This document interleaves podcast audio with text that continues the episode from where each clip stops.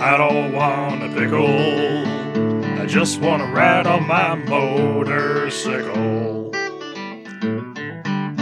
Hello, everybody, and welcome. This is the Nocomoto Podcast, episode number 192, I hmm. believe. It might be 193. Anyway, it's the first episode of season seven of the Nocomoto Podcast because this is our first regular format episode returning from Mid Ohio, the event by which we measure all time and space.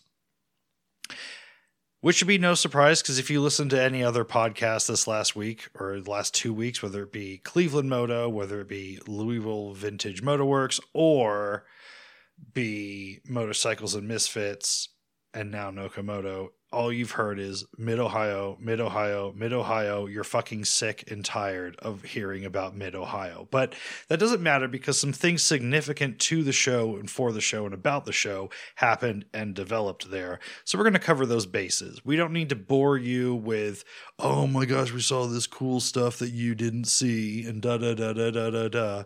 But we did, and you should come next year. That's true. But I, basic, so the president of the Moto One Podcast Network studio raised his voice to me for the first time ever. And he was like, I'm fucking sick of hearing about Mid Ohio. That's a dead on impression of him, by the way. And I was like, okay, you're right. Okay, yeah. Maybe not everyone needs to hear about every single little thing, but we're going to hit some real interesting highlights. We're also going to do best worst bike in the world this week. We're going to see if we have time for a Patreon suggested made up motorcycle name, and we've got some new bikes to talk about as well. So, geez, where do we start? This this new seventh season, Swigs. What do you think? Well, let's start it where we always start it. Okay, let's let's take over the world with best and worst bike in the world this week. A little Animaniacs joke in there. All right, so all right, let's do it. It's been a while. It's been a few weeks. Oh, I got to stretch. You know what else I'm going to do? I'm going to want to open one of these Natter days from this case we started that we started drinking during the movie commentary that we did last week, The Dirt Bike Kid. If you have not seen, I highly recommend you're only cheating yourselves.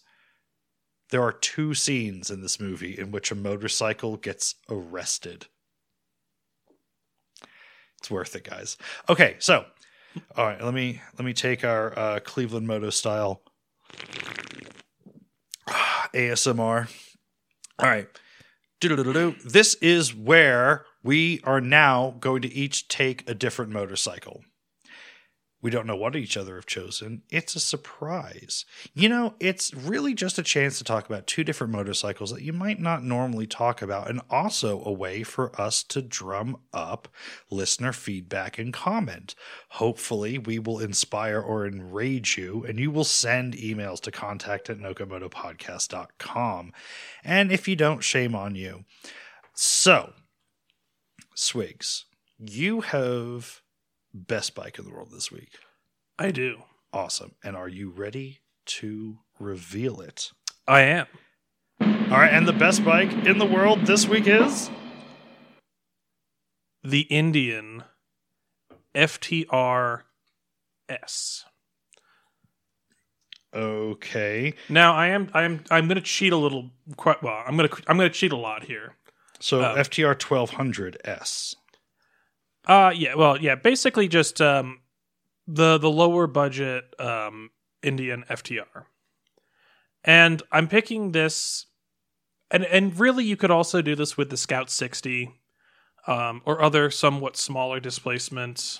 I like the Scout 60. I do as well. But the theme I kind of want to touch on here is that the uh the winds of time are changing. Oh, there's there's a great uh I don't know if you've heard, but there's there's a war going on right now. And there's Yeah. also a lot of economic factors that have been many decades in the works that are all coming to fruition. There's a lot of shit happening where I'm like, what year is it? Like, oh, like th- the Cold War is back? That's a thing? Like, really? A little Like, bit, yeah. The the Ruskies are just drumming up a little trouble over there. Like, I, it's it has a very old timey feel to it. It does. Uh, and there are reasons for that. And it's to do with the economic factors that are coming down the pipe.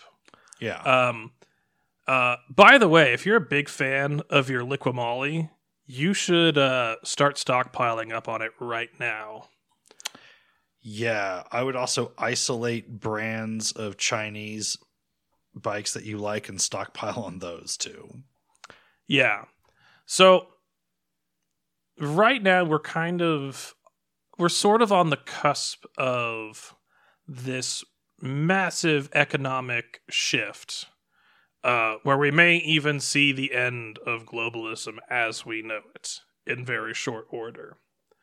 And the common tropes of, you know, who's the budget bike maker, where are we shipping from, you know, where what are we where's all the the manufacturing happening could change very quickly.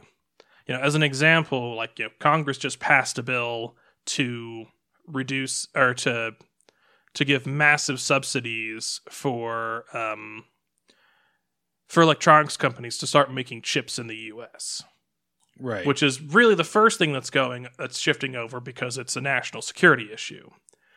But in very short order, it could also be steel production. It could be most of the steel manufacturing all move back over to North America. It's not it may not be the United States, but it could easily be Canada or Mexico as well. Really just kind of all the NAFTA countries. And so I'm I'm picking the FTR in particular, not because what we're going to see a lot of in the future is the FTR per se, but I think we're going to start seeing a much broader market and more dominance from FTR kind of flat track style bikes getting exported to other countries as we see that shift happen. I thought you were going to go a completely different route. So I'm fairly confident in about five years, this supply of cheap bikes from Thailand, from China, from India will dry up a lot.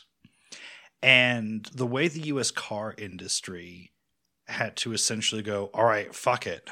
We're going to copy the Toyota Corolla and the Honda Civic, and every American automaker now has budget econobox options, and they had to change the way they manufactured to meet the reliability with that as well. We don't really have economy American bikes. Right. And I thought you were going to say, oh, this is a switch in the direction where, you know, there's been upspec and downspec versions of Japanese bikes and stuff before. And I guess a couple years ago, Harley tried to put out like a like a twenty four thousand dollar version of the Electra Glide, where they just kind of ripped all the extras off of it, and we're like, well, you're going to customize it anyway. Oh, I, I think in this pick, I would say I, I very much expect there to be like an FTR 800 or 750 or even a 600 or eventually. 250 at one point and the bodywork mm-hmm. kind of gets specced down and everything because materials are just going to be expensive. And Well, are we about, going to see something like the american industry just start specking down its stuff? Well, in the same way that you see a lot of like like a kind of economy midsize street bikes look like things they're not that are popular at the time. You know, kind of how there's a lot of street bikes that look like um, adventure bikes, and there's a lot of street bikes that look like cafe racers, but they're not. There's street bikes that look like scramblers. I think we're going to start seeing something, you know, kind of like the CB500, but it's going to look like a flat tracker.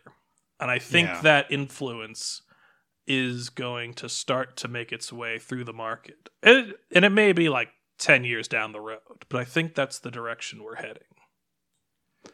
okay so why is the ftrs especially Oh, I was just picking the cheaper one. Okay. So just so the best bike in the world this week really is just the cheaper version of whatever. Or whatever that's American. But when you put it that way, well I yeah. you know what I'm saying though. Yeah. Like, kind of specked down bikes. yeah, I think I think um, kind of more mass produced, modestly priced North American is the direction we're going to see. Okay. And it's, I mean, realistically, it's probably going to be made in Mexico, but it's still going to be in NAFTA. Okay. Yeah. Yeah. Yeah. Yeah. All of this is great news for Harley Davidson. Yeah. Um, I mean, I guess you know by extension Polaris as well, but not quite as much. But yeah. Um, okay. Yeah, I've never really just been a fan of the styling of this bike. I, you know, it's just kind of a standard bike to me. I, I never really got what all the fuss was a couple years ago, and I don't think the fuss really came to much either. I don't think they really sold that many. I still haven't. I've seen more Harley live wires in the wild than I have Indian FTRs. I don't know if that's true for me, but I have seen more Pan Americas than I have FTRs. Right. This didn't. I don't think this made the splash they thought it was going to. I, for a couple years there, it kind of looked like American Flat Track was really going to take off, and then it didn't. Yeah. I mean, in fairness, Which is sad. I wish it did.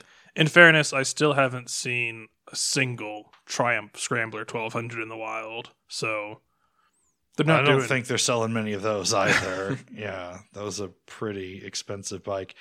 That was a bike really just made for the media. yeah. Uh, you know. Okay.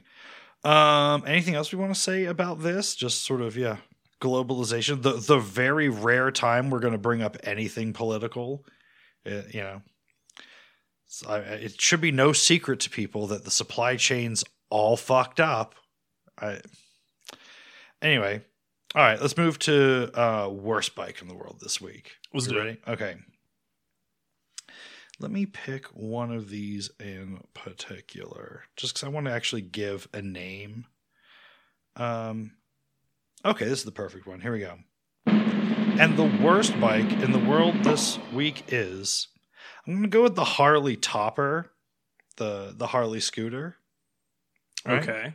But I'm not really talking about specifically that bike, really American scooters in general, but we're going to use the Harley Davidson as our our filter for this, right?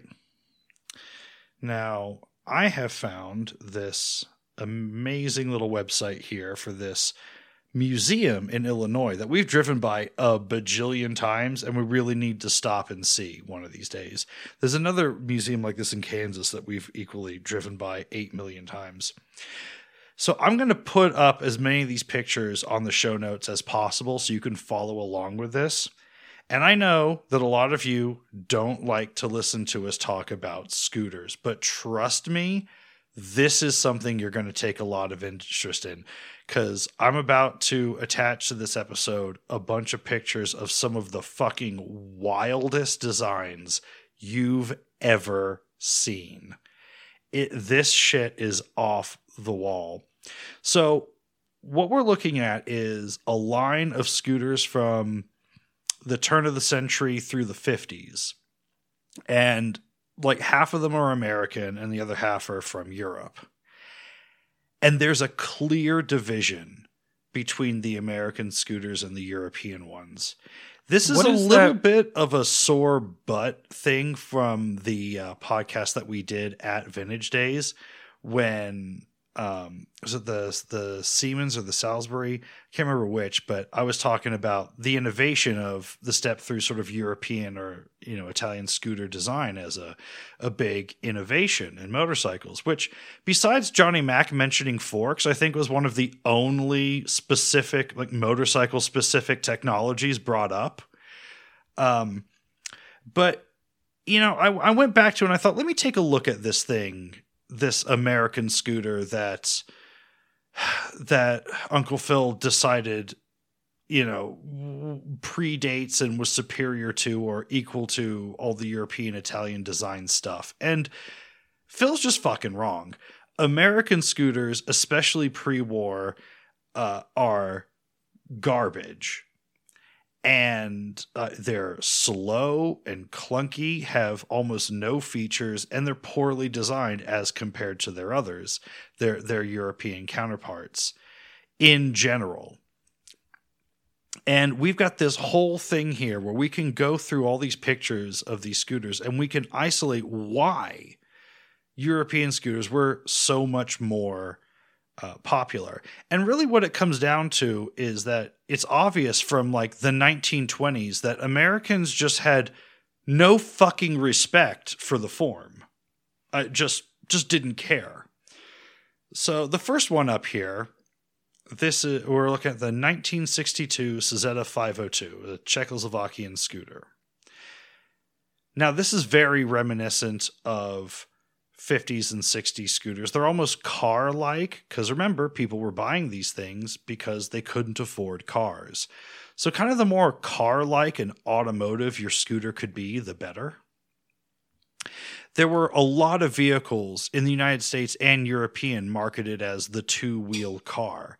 And this was an idea much more alive in scooters than it was motorcycles. It bled into motorcycles a little bit, but those ended up being things like the BMW C1 and whatever, you know, like or like weird 50s versions of that. But here we've got I mean this thing has almost a front bumper. It's it's it it doesn't have a grill, but it's it's got a front end kind of like a car, right? You know what I'm saying? Like it's got fenders on the front of it. Um, well, it's clearly air cooled, and you can see the grates on the back. So there can't be any justification for why that bumper is so big. Just to make it kind of more car like, but they're they're really trying to emphasize the fact that this has got great big wide leg shields. Yeah. And also that it has a sense of luxury about it. It does have a fixed headlight, but I mean there's lots of there's lots of chrome trim around this thing. There's, you know, you got a luggage rack, You've got a horn. You've got some really nice, like, bar end levers on this thing. And there's just a sense of some luxury to it, right? Right. As well as comfort and practicality. We've got a luggage rack on the back here for storage. I don't know if there's any internal storage compartment, but with all that space up front, there must be a glove box or something, right? I would hope so. I would hope so. But this is more or less your sort of 1950s scooter layout, right? And then here's a picture of a later one uh, where we've increased it to, you know, we've got a spare tire now. We've got uh, passenger foot regs. We've moved the storage to the front of the thing. We we've got a very space age rocket kind of design. It's very it's very fashionable. It's very comfortable. You know, uh, eight horsepower, 1962. We're doing 50 miles an hour. Um, you know, we're doing pretty good there, right?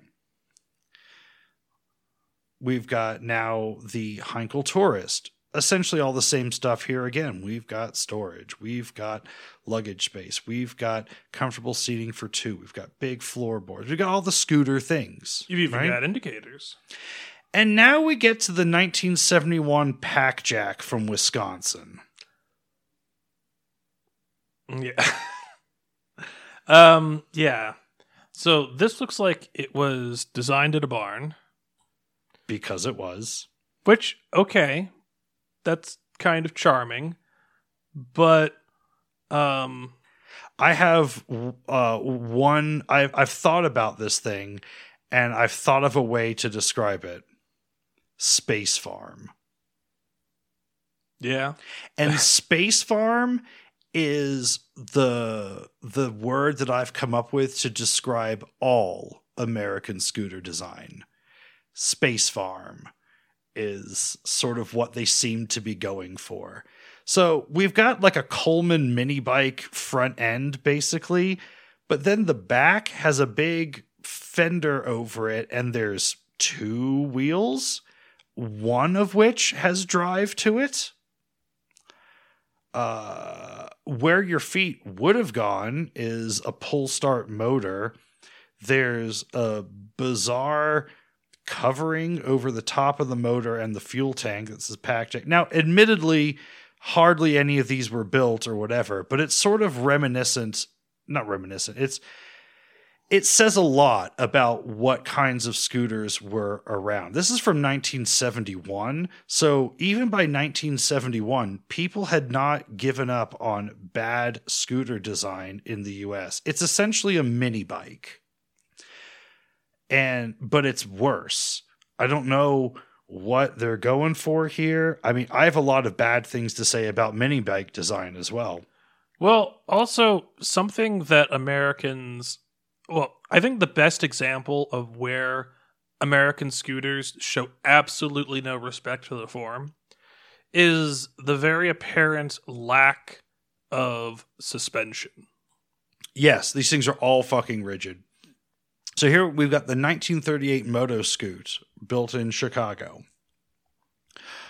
Uh, the description here says one of the earliest, rarest, and cutest scooters built uh okay it's again it's essentially like a coleman mini bike with like a razor scooter handlebars and um i feel like if a cop pulled you over on this and you blew a a 0.15 he'd still give you a pass. Right. It, the only thing is is that the motor is enclosed underneath the seat, but otherwise, this I what are those even eight inch wheels? Those might be six inch wheels. I don't know. Uh, the fender's kind of cool, but overall, there's no suspension. There's no. It has no features. It's just. Uh, it's little more than a razor scooter that you can sit on with some metal bodywork covering the motor. It's little more than that. And by this time, Europe was making full on luxury scooters. Okay, so let's be a little bit nicer and look at the 1960 Harley Topper. Well, it's got the front leg shields, but it really falls short with the floorboards. The controls aren't very good. The passenger pegs are just like motorcycle style pegs coming out the front like your passenger doesn't deserve floorboards. There's no storage as far as i can tell. Right? It does have wide leg shields and i think the majority of them came with these windshields which i th- i wonder if that's the same windshield that i got so, with my lambretta but you know, with the way that the body narrows and it kind of takes, you know, it's got the pegs instead of the normal floorboards for the driver. It kind of looks like it was taking inspiration from the um from the Vespa moped, mm-hmm. but then decided to just not give you the pedals. Right. Because it, it must, even though it's more material, it must be actually less work to just put the platforms in than to form and shape it to remove them. Yeah. Why wouldn't you want the platforms? I don't know. It's I don't know. This isn't a very good picture of it either. But but it's probably the best American scooter, weirdly. The Harley Topper, one of the most hated things ever, apparently. But what okay, so moving down, we've got the 1957 Zündapp Bella. Now, this is just a pure work of art. We've got a, a moving front fender, so it's a little more motorcycle esque there. We've got proper suspension here. Well, I say proper, but um, we've got again nice wide leg shields. We got this, you know, the horn cover up front, that very scooter thing. We've got mirrors and and all these things but like look at the t- the two-tone bodywork with the red seat look at uh, the removable panels on the side the the the slim style of it the the the controls we've got foot pedals and you know levers here we've got a 200cc engine this thing does 60 miles an hour those have got to be 12 inch wheels we got lights we don't have turn signals but that was pretty rare in general. But this is this bike is a great example actually, because there is an American vo- model of this, the Zündapp Suburbanette.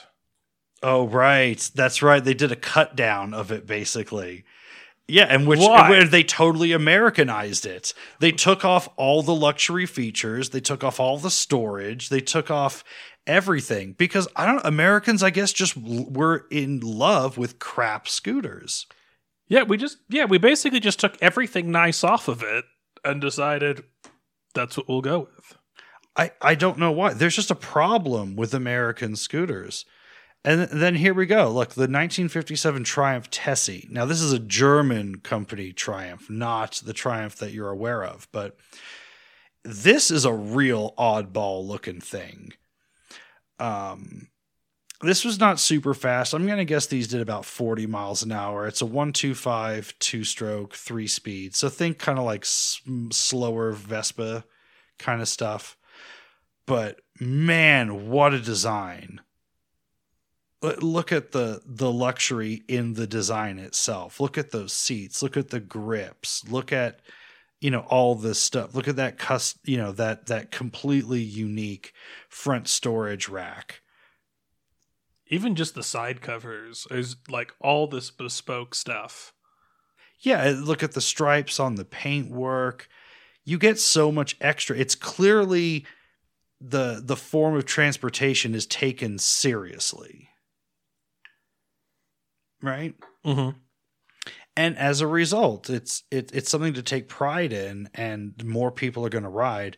You know, this okay, this next one's one of the most extreme examples. The the Markle Mobile 1955 they they've put so they've they've sacrificed some of the comfort and the the room for your legs by putting the motor or storage up front. I want to say it's the motor kind of in front in between your legs there. And This then is like they a- um the at the back there, that's a big trunk. That lifts open on the side and there's massive amounts of storage on this. You've got a windshield total. You have a dashboard on this with a bunch of instruments. You've got turn signals. You have a chrome bumper. You, This is- big headlight. This the best way I could describe this scooter is it's like a cross between like George Jetson's flying car and a Victory Vision in a scooter form factor. Yeah, and the thing is wild. There's no way to look at this thing and not smile. If if if this if your neighbor had one of these, you'd be like, "Okay, I got to drive it up and down the street." This is not scooter embarrassment. This is look at this crazy contraption and every this would bring joy to your entire neighborhood, right? Yeah. Yeah, but unheard of in America. Instead, we had to have things like the 1946 Doodle Bug. Uh, So this is for children, right? I uh I don't know. Um it's I, this is even le- this is somehow less than a Coleman mini bike. I I feel like This has straight up bicycle handlebars. And when I say bicycle handlebars, I mean pre-war bicycle handlebars, like the ones that wrap around and like the handles face backwards towards you. I'm gonna guess a lot of bicycles had more substantial like steering head bearings than this thing does. You've got a throttle and a front brake on this fucking thing, and that is it. and what looks like a lawnmower engine. Yeah. Now this has fl- a floorboard, I guess, but otherwise it's it's the Razor scooter like mini bike kind of design. The biggest the biggest theme I've seen throughout all the American scooters so far so far is a fixation on the beer cooler engine compartment aesthetic. Right, cuz again, like look, it, they've decided to put some some she- like bend some sheet metal into like a curvy shape to put over the engine underneath the seat. Again, it's Space Farm, right? Right. I I don't I, you know, even the Harley Topper is Space Farm. You know, um, here we go. The the um, France's big contribution to to small displacement. Um, yeah, this is really France's Super Cub, the Motobécane Mobylette. We did a whole best bike in the world on these things, and like after the Super Cub, these are a big unsung hero in worldwide sales. I we don't have enough time to go into this. Um, this next one I want to leave out as well the 1961 Victoria 115, which is also from Germany. This is really more of a motorcycle. I, this isn't scooter for me. Um, here we go. The 1949 Indian Style Master, because did you know Indian made a scooter as well? Uh, I guess there's only like a couple of these. This is more of a prototype or anything. But again, Space Farm. Uh, it's it, it's the same as the others. They're I have to let's imagine- make a slightly different shaped cover to put underneath a mini bike frame. I like at this point I have to imagine that there are a significant number of like bird scooters with more sophisticated front ends than these scooters. Yes, Like like Absolutely. like actual stand up scooters. mm-hmm. Maybe even some razors. Now we're getting into something that is, again, this is kind of Harley Topper esque. The 1938 Cushman Autoglide. Now, this is a little bit unfair because Cushman may have made some stuff better than the Harley Topper. They may have made some, some but they were still that kind of design. It wasn't uh, a real frame or a real monocoque. Everything's somewhere halfway in between and the motors are very agricultural and unsophisticated and again this thing's just very basic but i think this is a little bit brutal because i can think of much better cushman models than this but this is where it all started 1938 cushman autoglide um, but you know these things are slow these things are heavy these things are they're they're it's not a nice experience um, Again, here we go. 1916, the Autoped from New York. This claims to be the world's first production scooter. Um, I again, Space Farm. I I could have come up with this. Like, this is the first production scooter, and it shows. And then this is the one, the Salsbury, that 1947 Salsbury, that's made in California. That um, that Phil decided to to take me to task on. Now, it's okay. We've got some storage. We we do have a pretty luxurious seat on this. I think the uh, the the leg shield concept kind of falls apart on this one. The aerodynamics of this look as if it's designed to actually whip wind into you rather than keep the elements of the road off of you but it Yeah. is nonetheless something to be seen on and a luxurious design. But I argue that this is not a great model for mass production, which is No. really what the Italians brought to the game. Yeah. Um Yeah, I can't imagine that leg shield actually working. I like this floating bumper. I do like that. That's something that I I'm sort of like, huh. I wonder why that isn't a bigger part of more modern machines. That is the cheapest, most effective, and kind of space age cool way to do a bumper. I wonder if it's actually fiberglass and that's why they're doing it. If Uh, the if the bodywork is fiberglass. It wouldn't surprise me, but nonetheless, it is cool. The the Salsbury. It's it's an effort in the right direction, but somehow doesn't pull it off as well. Like I think as a daily rider, like I'd choose the Zündapp over this a million times in a row, right? Yeah. This this looks like it's more about being an unintimidating step through bike than the storage capacity, the the low cost of manufacture, using lo- as much stamped metal as possible. It this it it is vaguely in the correct shape, but I don't think it follows any of the design philosophies of like the press steel frame. Classic. I mean, even the tube frames of of the Lambrettas and stuff. It, it it's yeah, it's it's very cool. It misses the mark a little bit, but it's very cool. I'd be happy to own one. I'll be kind to this. Um, I'd I'd love the ability to carry a passenger and for your passenger to have floorboards. I you know like if it's if it's the post war era, you know, um, there's a lot more women than dudes riding around. Um, you you really need a place to sit your girlfriend, right? And that's kind of a big deal, especially in rural America, and you got to get places and right. Just saying. And then um, the last one here, we got a French scooter, which is uh, very similar to to the Zündapps and the other stuff. We got our two floating saddles. We've got a little glove box. We've got uh, storage rack on the front. We got our bumper. This one nicely has a handlebar mounted headlight, but again, lots of luxury, lots of swoops, um, lots of bodywork, design ideas stolen from Lambretta but nonetheless, that European design that really nails it.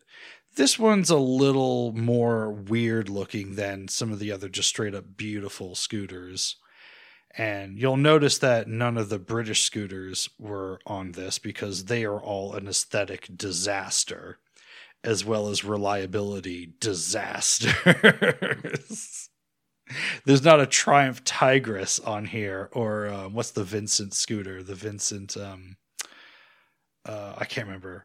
But anyway, um, yeah, just wanted to fire back a little bit on on what I said. Uh, American scooters in general have just always been a huge shit show. I know there's like Jake or whoever is mini bike reunion, and there's people that enjoy these old Coleman mini bikes, and there's a there's a little bit of a cult of Cushman and Harley Topper people. But let's uh, like to this day, everyone in the US thinks scooters are girly, dumb, unpractical for wusses or whatever because it appears by the 1940s Americans just decided to say instead of instead of admit they were making bad scooters, just do the typical thing of like, well, who cares? They're fucking gay anyway. It is basically like 80 years of sour grapes. Yeah. Yeah. If this design hadn't all been so bad from America to begin with, I think uh, I mean, there's a lot of these old scooters that are just super cool looking. I mean, if you love the swoopy bodywork of Indian motorcycles from this era and Harley Davidsons from this era, and um, like Cleveland motorcycles from this era, or what's the other big one that um, everyone really misses?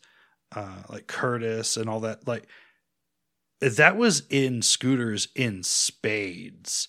There is cool 50s swoopy bodywork in a bunch of just German and French scooters that puts American design from this era to shame.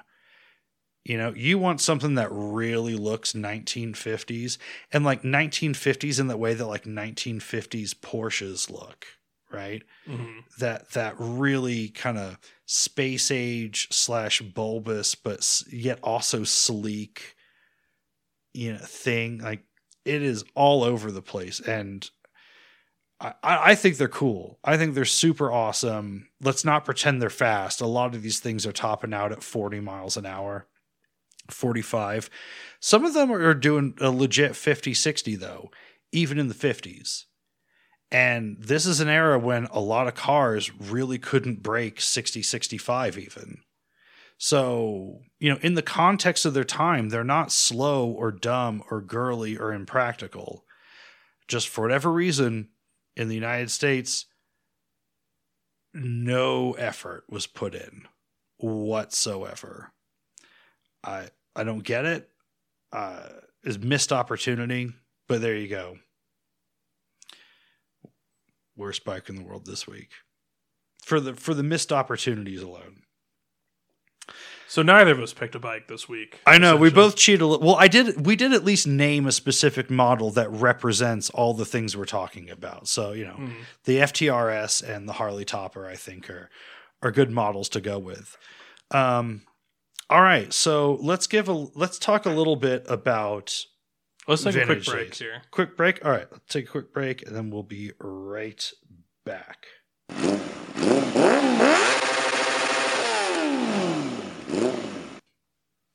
Okay, as we said last year when we started this segment, we have to start with three words: Mid Ohio, Mid Ohio, Mid Ohio. If you don't know, then you don't know.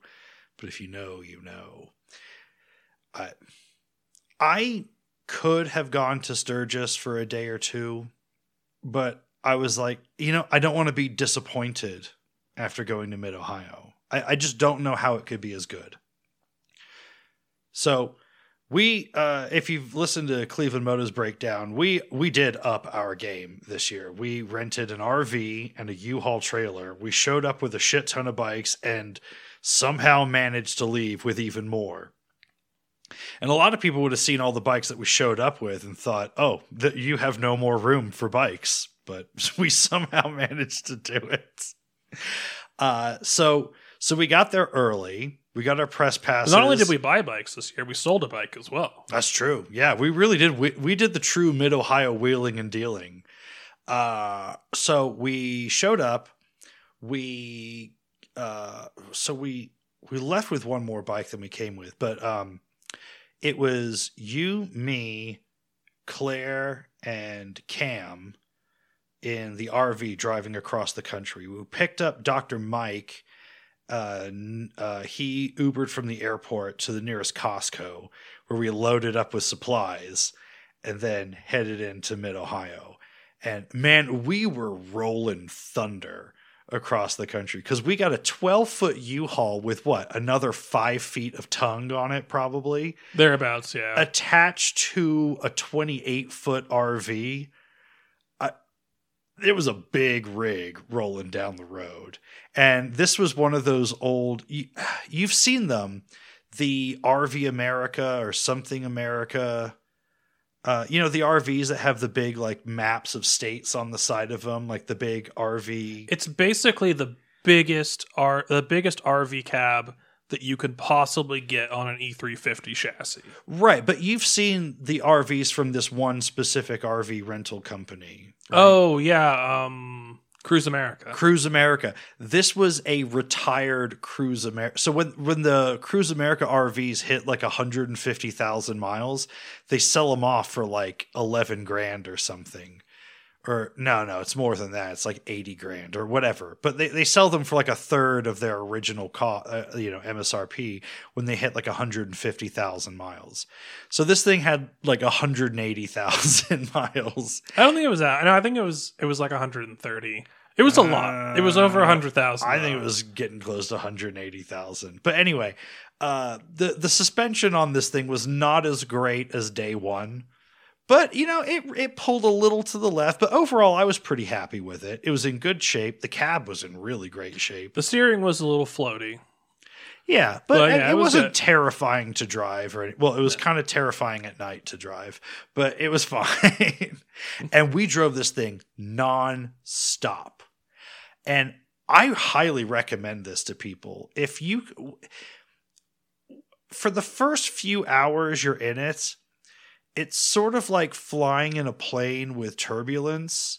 It really takes you a couple minutes just to be able to relax and just go, look, I know whoever's driving this thing up front is not like, even if we swerve like, you know, eight inches back and like, they're not just flying off the road. It really takes some effort to turn this thing and it catches so much wind. But once you learn to just relax, you can just sleep while you're going down the road. I took a shit while we were going down the road. Uh, you know, we were getting up and getting beers out of the fridge. I, on the way back, I considered taking a shower. I, Yeah. I really did. Uh, it was great. I I totally. I, I once you learn to relax with sort of the float of the thing, I I thought it was kind of like flying first class. I was like, I Yeah. can get up and stand up whenever I want. I can play whatever music. Um, The only thing I would say is that if you're like six two or taller, you will not be able to get into the driver's seat except through the driver's side door. oh yeah, because But- they in order to get all in order to maximize the space, the the front seat doesn't um, slide at all. And yeah. But- but if you're tall, you could get in and out of the passenger seat from the back while you're rolling down the road. Uh maybe yeah. Yeah, without the steering wheel there and being able to lift up the armrests and everything, you're good. Yeah, but like if you were to trade off as a driver, like you couldn't just pull over on the side of the road and like just one person gets out and the other person swaps in. Yeah. You'd have to get out of the cab. You'd have to get out of the back of the RV, like through the door, and walk around. Yeah. Now, if you and I had been driving, I think you and I would have been able to hit the cruise control and pass off the driver's seat without actually stopping. There are times. Well, I mean, There were a couple times where I was driving, everyone was asleep or whatever, and I thought, let me just like stand up here and hold the wheel. And I was like, yeah, I could totally like, yeah. we could totally pass this off, no problem. Anyway, so we get to Mid Ohio, is all great. Uh, as we're as we got there, I no shit, we got there. Us, Cleveland Moto, and Motorcycles of Misfits all got there within five minutes of each other. yeah. We were all waiting in line, all picking up our press passes, everything at the same time. It was great. So we all arrive, we all set up, we all do everything. Same place we were last year. Everyone's there. Uh, it's fucking fantastic. In fact, while I was waiting to get our press passes, Haley Bell recognized me from AIM. She was like, Peter. Oh shit, who's that? Who's that? I was like, oh shit, I think it's Haley. And um everything's everything's going off. There's all the craziness that we told you about last year. And we don't need to retread how awesome the barrel racing is. We don't need to talk about the wall of death. We don't need to talk about how you can go everywhere. We don't we don't need to talk. Let's just hit some highlights here. So I feel that we hit a new level that it takes a lot of people decades to attain this year where you know Liza was still talking a lot about winning the burnout competition. And I feel like you know, I talked a lot about going this year and being like no one's going to be able to top my burnout, which I still think there's a very strong argument that nobody has, contrary to what Liza's saying. Um, we'll, we'll, we'll, we might be able to dig into that later. Uh, I mean, whatever. Uh, I think we are at the point where each of the podcasts did something this year to sort of transcend the normal experience at Vintage Motorcycle Days. So the Cleveland Moto crew were up to their usual antics on the second night, or was it the first night? Was it Thursday that Phil put that hole in himself? I thought it was Friday, but it could have been. I thought it was Friday. That Friday evening he did it, but maybe not. It's hard to know, but Phil, Phil, in a in a very Harley rider esque sort of way, blamed pu- punching this gigantic hole in his leg. Like he gave himself a new asshole, and he blames it on the placement of a kill switch. Sounds like a little case of the Harley rider having to layer down to me. Might be user error. Might have bit. been. I I don't know, but you know what? Uh, Phil's a very accomplished writer. I you know just I I'm just going to put it down to just things weird shit happens at Mid Ohio. Uh, that's what I'm putting it down. I will to. say almost universally, dirt bikes do have really shitty kill switches. Well, that's true. Yeah, they're always like sun baked and grimy and gross. Yeah, but uh, hold on. Ugh, there's no way to talk about Mid Ohio without a Natty Daddy in my hand.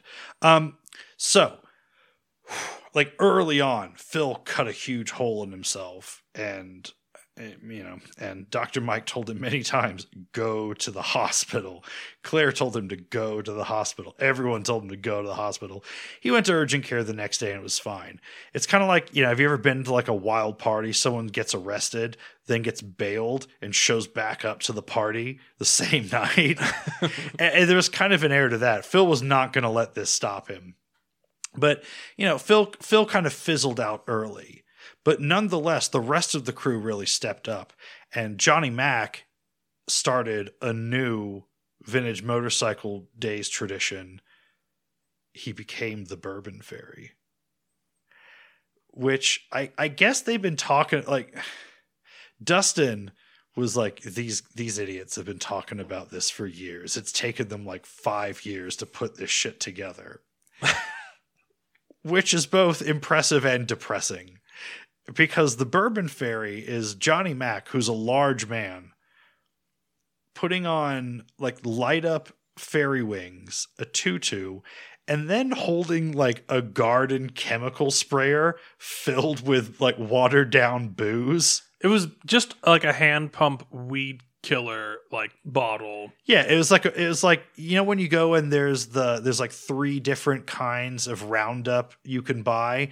There's like the hand spray bottle, then there's the one with the little wand, and then there's like the canister with the big wand. You know when you're feeling really good about yourself and really serious about your yard maintenance. It was one of those filled with booze. And then he would just kind of magically walk through the campgrounds and people would be like what the fuck is this? And he'd be like i'm the bourbon fairy. And like people would open their mouths and from like three feet away just blast shit into them oh. but uh so friday night weirdly was like the wildest night right? And there was this great moment where the burnouts are happening. I had somehow taken place of the captain. I don't know how this shit works, but I got wrangled into duty. And for Friday night, I was hosting what I'm pretty sure was the wildest burnout competition on the planet to ever happen.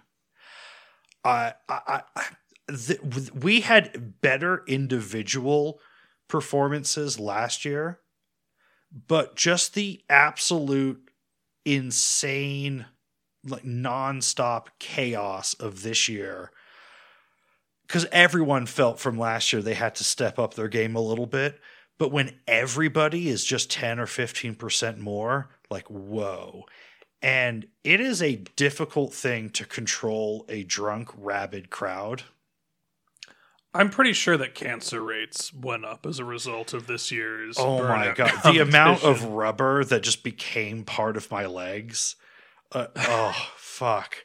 So you'll find video of me doing this earlier in the day and a couple videos late at night if you want to Google like Mid Ohio Mayhem or whatever. Like if you were downstream, uh, if you were downwind of the tire, like at the time for some of them, like it was like a mustard gas attack. Oh my like, gosh, yeah. Every, everyone, people were going around in circles doing three or four burnouts until uh, there was this one guy with this scooter that was he was just determined to break the scooter. Uh, he just couldn't. Yeah, people were recognizing me all over the place, like it's naked burnout guy. There, so I was hosting the burnout competition, and then people would roll up and I, you know, I'd put the microphone in their face, and they'd be like, "Wait, you're the guy." Yeah, I'm the guy. What's your name, sailor? Right? And but the crowd was rabid. Oh my god, the crowd was rabid. So this thing happens when people are drinking that they just want to be part of the event so badly. So if you're not familiar with how a burnout works, normally you'd be in a parking lot somewhere about to injure yourself or try to impress a girl or something. You hold your front brake in as hard as you can. You put it in first gear, second gear, whatever you want to do. You give it a shitload of revs and then you let the clutch out slowly, slowly, slowly, slowly, slowly, and then dump it at the end. And boom, you break traction and your your front brake is holding the bike still while the back wheel just spins out. Right? Now, if you're in a burnout competition, usually there's going to be some sort of wooden board on the ground for your rear, rear wheel to spin on, just to kind of get a higher accuracy of this stuff happening, not need to hold the bike as still. And sometimes there'll even be a front wheel chalk. Well, as an extra bit of I can't believe I'm saying this safety. Some people will opt to have a friend hold their front handlebars, especially if they're doing this on a smaller bike or on grass or something, say. And you know, or maybe it's just a shitty bike with you know, or something like a like a like a Vespa that has a shitty front brake that won't actually hold the bike still. But with every person coming up to do these burnouts, like five people would try to hold the handlebars of the bike still and they would be pushing the bikes backwards off the burnout board And then on top of the hot rubber, there's rocks and gravel just spraying the crowd. and I would have to cut like every other burnout short because people were just getting pelted with rocks behind. And I'd have to tell these people that they're not fucking running this show. I'm running this show. And how about we get some real fucking burnouts, right? And at one point, I had to stop the whole thing. I had to demand that everyone take a few steps back. And then I gave this big speech about did we or did we not come to see real fucking burnouts or did we come to see rank amateurs fall off the board people have no idea what they're doing trying to run the shit at the front and just generally piss everybody off. And i said the next bike that comes up here needs to fucking come correct get on the board cleanly and let's not push them the fuck off. And then everyone cheered right? It's like because it being like going off the rail like and oh it is and, and, we're talking what at this point friday night like usually you would say two three hundred people around the pits. We were building to like four five hundred. I mean it was just a sea of drunken people everywhere uh, and then in the middle of all this all of a sudden here comes haley bell uh, of of women Riders World Relay fame on a Benelli um, TT135 with her Evel Knievel outfit and Liza trying to pump up the crowd. And she does her burnout. And it's and I give her, you know, because like the crowd didn't know who the fuck she was. But I build her up. I'm like, everybody, it's Haley Bell from more work, you know, the first lady of motorcycling. Let's let it roar, you know, and everyone's like, yeah, going. And um and this is I think what Liza claimed like one. It was great, it was fine, but then like the next thing I know, Johnny Mack appears from the other side, and I'm like, ladies and fucking gentlemen, we've got the Bourbon Fairy. Because I hadn't seen it yet. I didn't know what they had been mentioning the bourbon fairy, but I didn't actually know what it was. So, like, whilst there's a burnout happening, I'm like, hit me. And he's spraying bourbon into my mouth. He's spraying into the mouth of the person doing the burnout. Like, it's, it was just peak fucking crazy. And that was just Friday. Yeah. And the night before that, someone had to get airlifted out because of a golf cart accident. There was that as well. It it started with a lot of energy this year. Mm-hmm.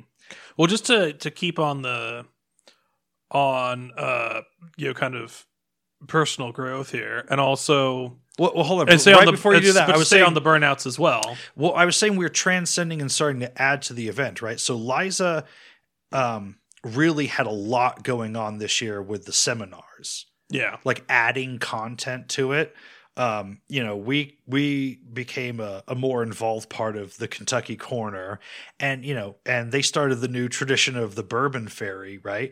Which is you know, just like we look forward to the barrel racing, and you know, they repeated the metal concert in the auxiliary uh, camping grounds this year, and the Burnouts took it to another level, and Liza was still thinking of it in terms of winning and losing and I think we've all transcended to a higher level of now really becoming a part of the event and adding to it. Mm-hmm. So I'm much more focused on next year rather than winning, trying to come up with ways that really add to the event. Mm-hmm. Does that make sense? Yeah. Winning and losing, I think Liza needs to drop this whole winning and losing part of it. That's not that's not the right way to look at it, I don't think. But anyway, you were saying.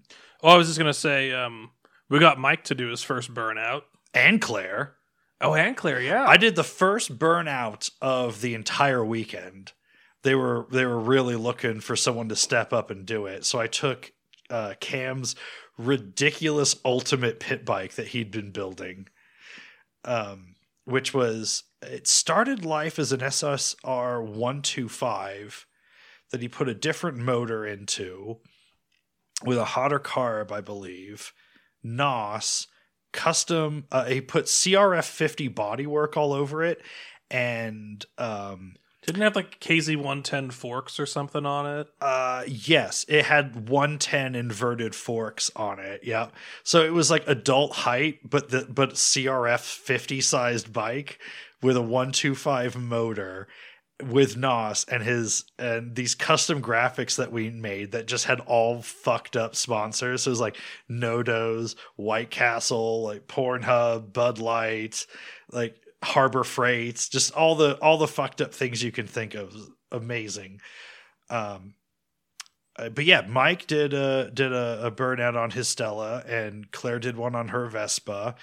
Um, Mike really hit it at peak craziness Saturday night. Uh, Claire was kind of early on before there was too much of a crowd, but she but that was still a big deal. That's not her scene, so like Hmm. big props to Claire. Also, when Mike did it, he was also kind of in just this. He was being a little full of himself to begin with, like, this is such a ridiculous thing, but okay, I'm here for the experience. But by the end, like, he was really proud of himself. Oh yeah, you have to be. Yeah. You, there's no way that you can, like, get out of that and not just think, like, that was that was wild. Well, he pulled up on the Stella, and again, it's the it's it was at about as big a crowd as it ever had been on Friday night or any other Mhm. time. Because Saturday night you just can't stop. It's it's going to be crazy, and Uh, whenever whenever the crowd's really going and you pull up to do a burnout, someone will offer you a beer or cigarettes or something. well, or you might not be able to refuse. And Yeah, your you hands might- are yeah. occupied as well. It's true, but at, the, at first he was like, your only "No, no, choice no, is no, how no, much goes no." down your throat and how much spills down your shirt. Yeah, at first he's like, no, no, no, no, I don't need it. And then he thought about it for a second and he was like, yeah, give it to me. Yeah. so good. Um, so this year we did, but you didn't do the lap of history because you were bikeless for a little while. Yeah. And next year you need to do the lap of history. So we took uh, the gyro because I I took delivery of my Honda Gyro at this event. Oh, people loved the gyro. So we took the gyro, the the Lambretta, 59 Series 1 Lambretta, the Stella, and the Vespa for the lap of history. So this is where you get to do like two or three laps of the Mid Ohio race course. Well, they said it was two laps, but they extended it to three. And I think that was because I was going pretty slow. uh, but so, um, uh, not Wayne Rainey. Um, um, um, what's his face? Oh my gosh. What, um, um, I'm not to help you. Kevin Schwantz. There we go. So Kevin Schwantz was sort of the master of ceremonies at this event. So he was leading the laps around, right? So basically, it's a like ride with Kevin Schwantz like around a racetrack. Pretty fucking sweet. At ten dollars, I say a steal. Everyone calls this the not a race. This is another thing that Liza claimed to have won. I, uh, she had like 400 cc's on any other bike there. Um but whatever. Uh, i felt like i won just because the scooter made it around personally. But i'll tell you what cam rode the gyro. And at, at big corners where because what happens is there's all these vintage races right? And then in between the races people do these parade laps of just riding their weird motorcycles around. Because there's racing happening all day and so there's just a crowd that's sitting there waiting for the next race to start.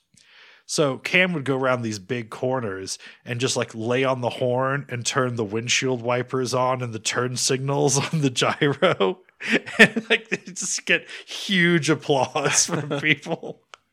I got a couple like way to go, you did it like polite claps from people because um the carburetor on the so first of all the lambretta rode a lot better than i expected it to. Clearly it was never jetted for altitude. It ran a lot better down there. There's some rough starts. there's some rough starts but it always started you know it might have taken like a bunch of kicks but it always started on the kick and it would you know it went everywhere i asked it to go. I never had to push it back to camp but it was getting bogged down with way too much fuel. There's something fucked up with the carb, like it would keep getting stuck or whatever.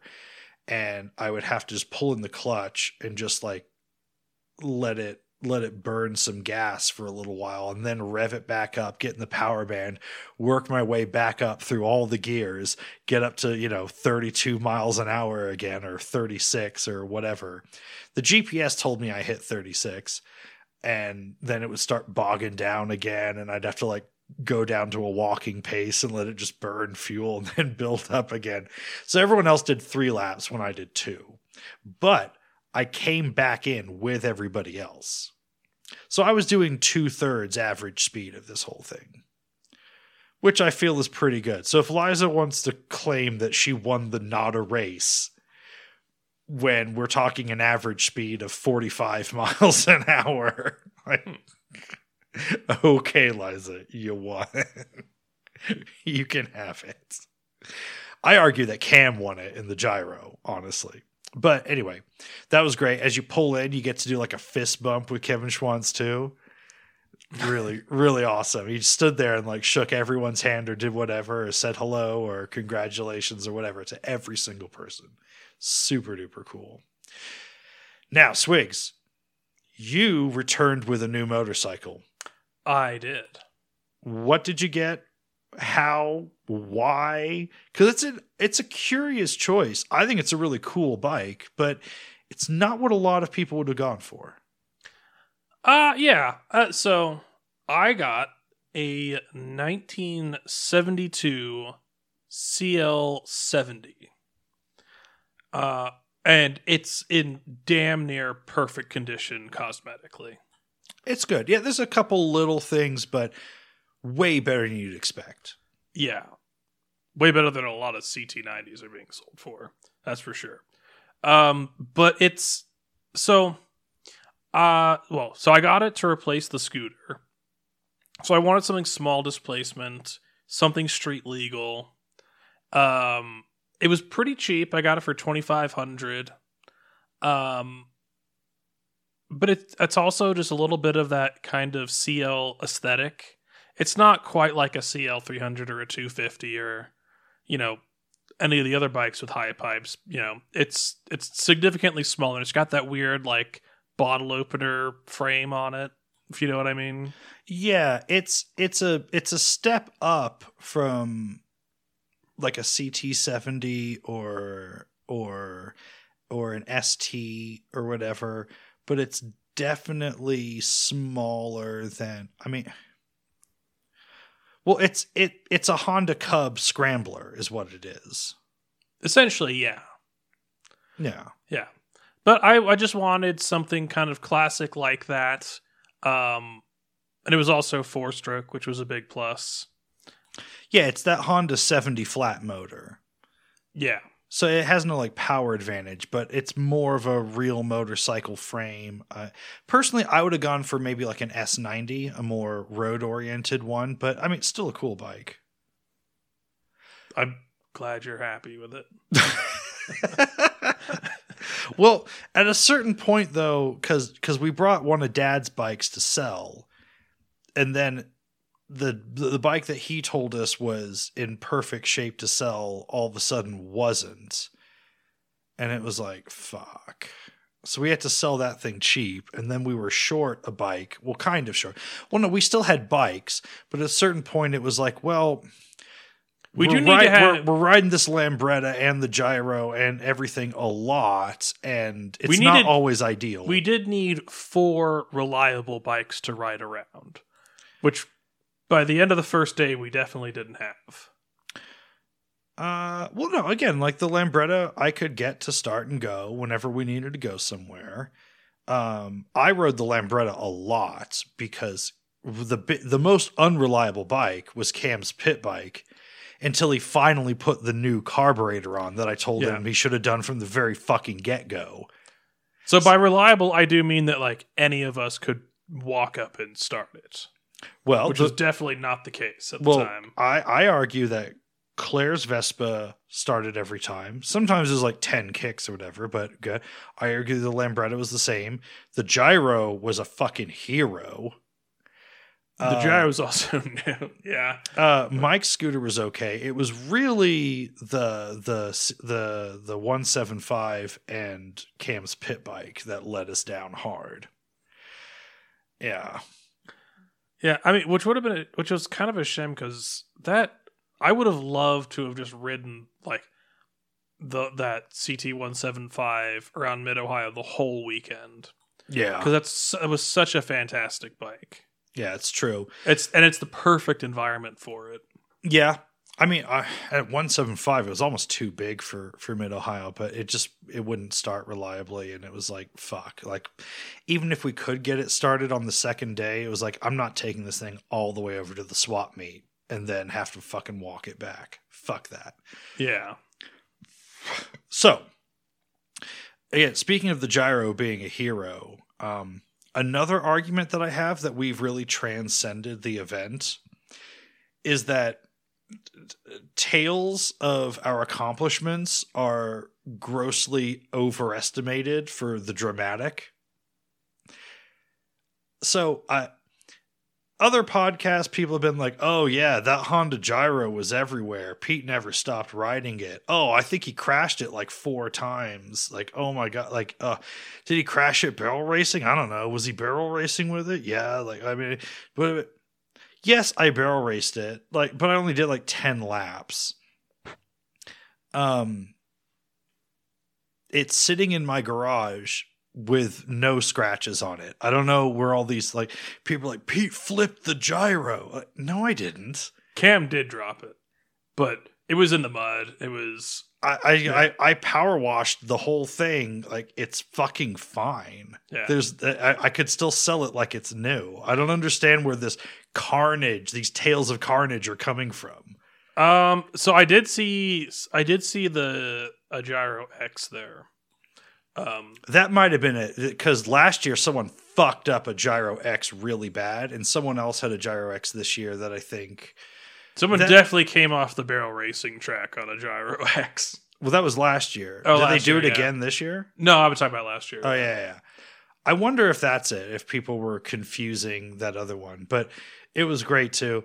Uh, so the the big Honda Gyro guy at Mid Ohio, John Coast, shows up. Was it Sunday or Saturday? I think it was Saturday. Yeah. he shows up, and I was like, John, I I told you that I couldn't buy that that gyro up from you last year because I really wanted a canopy, and and now you know it wasn't just like a bullshit negotiating tactic. I I really did want one, and he's looking at it and he's like, yeah, this thing's really nice. and there's just this, and I think we had some podcast listeners there at the same time, and just never before or again shall a Honda Gyro be so ad- admired as with this many people. But um, again, in transcending these events, I think the gyro may have had one of the ultimate burnout pit moments. So I did try to do a burnout with it, but because it's got a differential, it just doesn't have enough power splitting it between the two wheels to to make that happen. So what I did was on was it Friday night, I think, Phil was like, "Hey, here's here's the Cleveland Moto card. This has been loaded up with a shit ton of Patreon money. Can you take the gyro into town and get 10 large pizzas?" And I was like, "Fuck yeah, I can." so I so I rode out and got 10 large pizzas and brought them back. But only like 7 of them got eaten. So no, this was on yeah, this was definitely on Saturday after the rain, I think. Because then on Saturday night, there's still one of those pizzas hanging around. Right? and no, no, it rained Friday, didn't it? It doesn't matter, whichever day it was. So the burnout pits were going crazy again, and there was still one whole large untouched pizza. So I just grabbed it from the campsite and I put it. Ba- this is definitely Saturday because my voice was shot from doing it the night before. So I put the pizza in the back of it and I start riding into the burnout pits in the wrong direction. And that lets you know how much the gyro was known around the whole event by this point. Because I'm riding in and there's people going like, no, no, no, you can't go this way, can't go this way. Cause it's just a, a sea of humanity, right? Like just drunken, like, it's like the, the gates at Bonnaroo. Like you just can't get through. And I managed to get this one guy. I'm like motioning with my hand, come here. And my voice was like, I mean, what, did I have any voice left on Saturday? No. Right. So So you were basically mute. so I I got this guy like real up close. I got in his ear and I was like, "I have a pizza for the captain." Right? and this guy, I don't know who he was, just made it his personal mission to get me through the crowd and he's yelling at people, "Get the fuck out of the way. This guy burnout naked guy's got a pizza for the captain." Right? and and the, the and, like people are moving and they're like what the fuck's happening? And they're like he's got a pizza all of a sudden there's like 20 people like he's got a pizza for the captain let him through. Let him through. So there's this burnout happening. I pull up. The captain turns around like what the fuck's going on? He sees that it's me and he's like oh okay let's let's see where this goes. Right?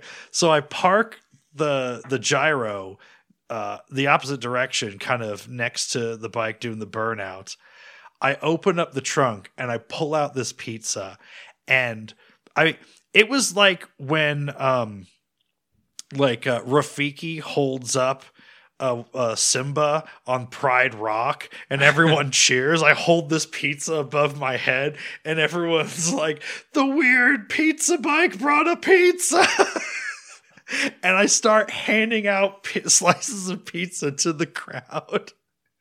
And I took the last slice and just shoved the whole thing in the captain's mouth. and you would have thought that I was I was like giving out free free beers wrapped in hundred dollar bills, right? Like everyone was going completely fucking bananas.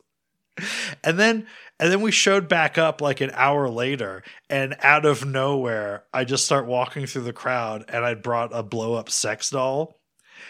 And then, so some guy's doing a burnout, and I just throw it on the back seat of the bike, right? And everyone again goes fucking bananas. And of course, the blow up doll starts getting like, I mean, it was this this doll was getting groped by like a topless girl at Woodstock '99, right? This was this was i mean the things that this blow up doll went through no mm-hmm. blow up doll should ever have to go through. And and so like after the first person like the things getting thrown around the crowd's throwing it around people are doing lewd things with it and the captain just did the perfect thing. He goes all right all right all right all right everyone gets the doll. He's like, bring it back. Everyone who's doing so like, you know, four or five bikes in a row, like the it's like, okay, you're gonna do a burnout, then we're you know, your passenger is gonna be this blow up doll. And then some kid took it and like stuck its face into the tire. And it just immediately deflated. Everyone was like, "What did you think was gonna happen?" This kid got like pushed to the back. They were like, "Fuck you, get out of here! Why did you have to ruin everyone's fun?" um uh every night this year what was new is that the party went until the police shut everything down every night. That was interesting. That didn't happen before. Um the crowd almost turned on me when the cop tapped me on the shoulder on Friday night and he's like last call. Like you got one more. So I let one more person do the burnout then I was like now we're done and the next guy that was lined up took it real hard and got himself arrested.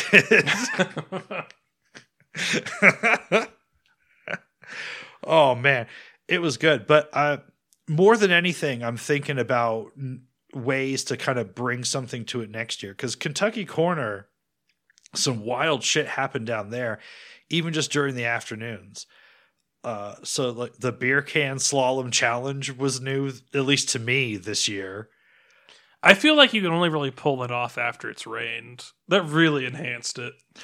well i wonder well here's the thing though it was pretty muddy there so remember those guys filled that f350 with a, a tarp and like just made it into a little hot tub right Oh yeah. and then they were driving around with that i wonder if they let some of the water out of that to to make it muddy earlier and then that because it was real slick around there yeah. I mean, I don't think even like if you had filled the the the whole bit of that truck up, I don't. I still don't think that would be enough water to get it muddy enough. Like, So, so for listeners, the beer can slalom challenge, we're just sitting around on Friday you know, like the event has just started. It's it's like lunchtime and Kentucky Corner, I mean, it's a corner. And uh, it's probably this probably what would you say, 100 feet long? Uh, what to the next row? Well, just like the the beer can slalom, like the whole like area taken up by Kentucky Corner is probably like around that corner, 100 feet, would you say? That or a little less, yeah. So they'd gotten a bunch of water or whatever and you know it was like lunchtime whatever and after the third time i just heard this voice over a megaphone go it's the beer can slalom challenge. I was like all right guys i i have to see what this is.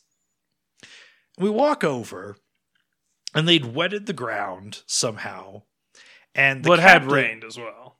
uh i think it's no this was pre-rain I don't think so. I think it rained Saturday morning. Hmm. Maybe it rained Friday. I don't know. Uh, but no, it got worse after the rain. This was going on before the rain and then after. I think this was like Friday lunch. But anyway, uh, so it's wet, it's muddy, and they just taken a shit ton of beer cans and placed them about every eight feet and just declared that it was the beer can slalom challenge. and so for a hundred feet, so you'd start riding around. And so if you came from the south, you would get about 40 feet of a straight shot where in this just ridiculous mud you had to zigzag through these cans. And then there is an uphill to the left turn right? And there were just a bunch of fantastic, like low speed wipeouts in the mud and just constantly people riding through doing this. And of course, a lot of crushed cans, but there was no shortage of cans to replace it with, right? Well, I was uh, it was ideal because the mud, first of all, made crashes a lot more likely to happen. But also, there was just so little traction that it was actually kind of safe at the same time. Yeah, it was magical. Because there's no way to, for the bike to get away from you because there was just no traction to have. This must have been on Friday because I was I was commentating the beer can slalom challenge for like an hour or two. Okay. So this is when Liza gave me the disco ball helmet and I just sort of took on a different persona.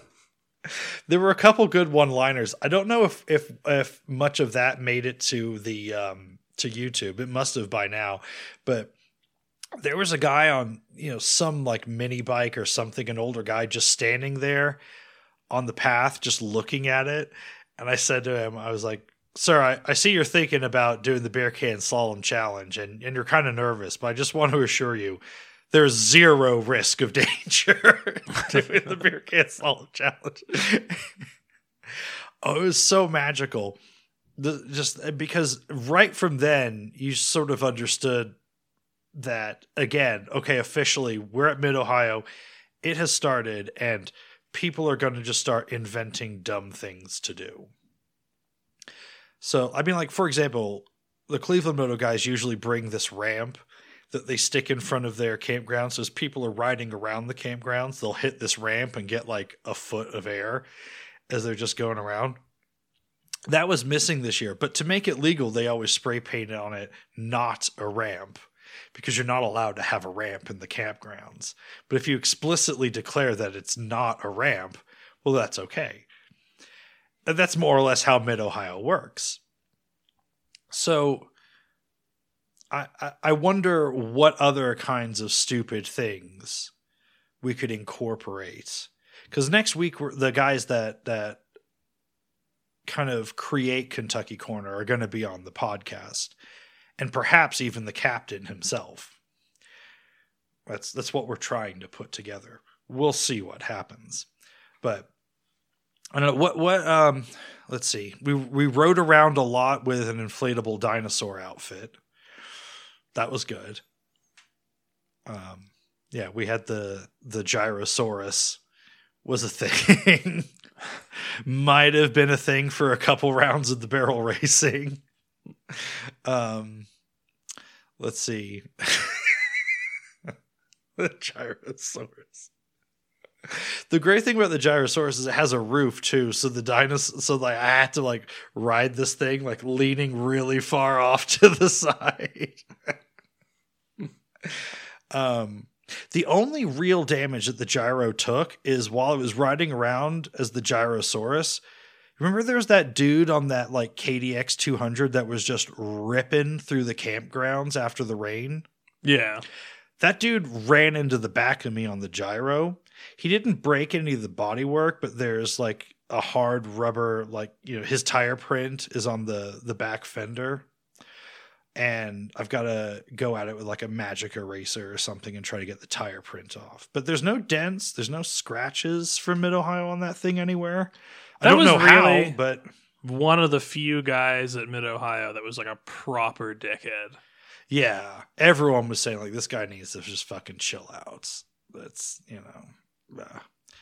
but anyway, a great time was had by all, and once again we have kind of reset and redefined what the whole experience, the event is. So so next year we we need we need more listeners, we need more everything, we need more traditions. I want to I really want to come up with some things that just kind of become part of the event because you know haley was haley said the thing that everyone says the first time you're there is like well this event is great but the event is almost like the least important part of it. It's all the weird stuff that comes along with it.